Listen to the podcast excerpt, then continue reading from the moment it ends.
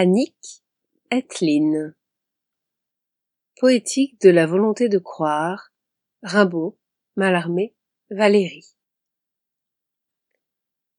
Draw 2021 Lu et enregistré par Charlotte Simonin La croyance ultime est de croire en une fiction dont on sait qu'elle est fiction puisqu'il n'y a rien d'autre. L'absolue vérité est de savoir qu'il s'agit d'une fiction et qu'on y croit volontairement. Wallace Stevens, Adagia. Introduction. Une utopie pragmatiste. Ce livre est une enquête sur les pouvoirs de la poésie moderne. Plus précisément, sur les pouvoirs que lui confèrent trois poètes modernes. Arthur Rimbaud, Stéphane Mallarmé et Paul Valéry, dont les œuvres vont nous permettre de couvrir une période allant de la Commune de Paris à la Seconde Guerre mondiale. À partir de ce corpus, limité mais représentatif, constitué de trois auteurs que leur postérité a fermement installés dans le canon moderne, et qui témoignent tout particulièrement de ses ambivalences, voire de sa négativité. Je souhaitais, dans un premier temps, réfléchir à la notion de valeur en poésie. Je voulais, si possible, lui faire un sort en m'appuyant sur les travaux des philosophes pragmatistes, tandis qu'il ne me semblait pas, ou du moins plus suffisant, au terme d'une longue période de perte de prestige, de défendre la valeur intrinsèque du langage poétique, et a fortiori des œuvres poétiques. Je n'étais cependant pas prête à me fier à des justifications extrinsèques, relevant par exemple d'une approche strictement sociologique. Ma recherche d'un compromis m'a conduite vers l'étude des croyances littéraires, un domaine encore très peu arpenté, comme signalaient néanmoins les travaux de Daniel Auster, lui-même lecteur assidu de Mallarmé et de Valéry. Pour penser la valeur poétique, je décidai d'imaginer, et ce serait mon hypothèse de travail, son émergence, non dans la composition seule de l'œuvre, mais dans son adresse et sa réception. En d'autres termes, dans l'interaction entre un objet poétique et des sujets, disposés à s'en emparer pour le laisser agir, peut-être désireux de croire en sa puissance d'action. La multiplication des discours de crise au sein des études littéraires depuis une dizaine d'années a sans doute contribué à orienter mes travaux. Il me paraissait désormais d'autant plus important de soulever la question délicate de la valeur des textes poétiques, sans la prendre pour acquise, mais en considérant au contraire que la valeur peut être construite par l'élaboration de métadiscours à la fois critiques et poétiques. Cela supposait de réfléchir au pouvoir de la poésie, c'est-à-dire au rapport, aux relations, aux expériences, aux actions individuelles ou collectives dont nous la tenons pour responsable.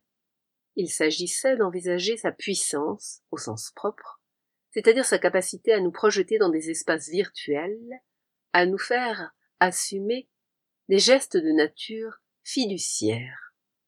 J'étais convaincu, par ailleurs, que toutes ces formes d'engagement devaient reposer sur des formes d'envoûtement.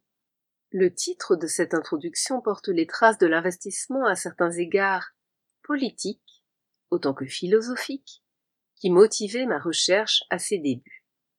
Le livre qui en est issu propose de caractériser les effets, et plus spécifiquement les effets d'adhésion, que sollicite la poésie moderne. Il le fait en s'appuyant sur trois de ses poètes les plus charismatiques, tout en sachant que d'autres, qui auraient pu contribuer à cette enquête, en ont été exclus pour de mauvaises raisons. Il pourrait ainsi intervenir dans d'éventuels prolongements. On verra ici que la modernité poétique peut être associée à une étrange manière de croire qui défie nos habitudes et peut-être notre raison. Elle rejoint par là les hypothèses formulées et défendues par la philosophie pragmatiste, à la même époque et de façon parallèle. Avant d'aller plus loin, et pour commencer à penser non tant sur, mais avec les poètes modernes, Prenons quelques instants pour nous projeter vers une scène du passé.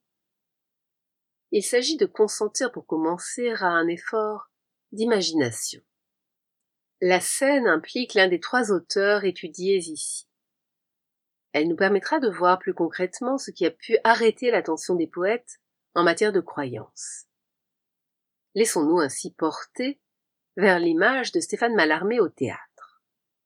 Seul, puisqu'il ne s'y rend jamais qu'accompagné de son idée, enfoncé dans un fauteuil de velours, le poète esquisse sous sa moustache un demi-sourire. Il ne semble pas dupe du spectacle qu'il regarde, et se révélera plutôt prompt à le critiquer, un peu plus tard, dans les chroniques qu'il destine à la revue indépendante.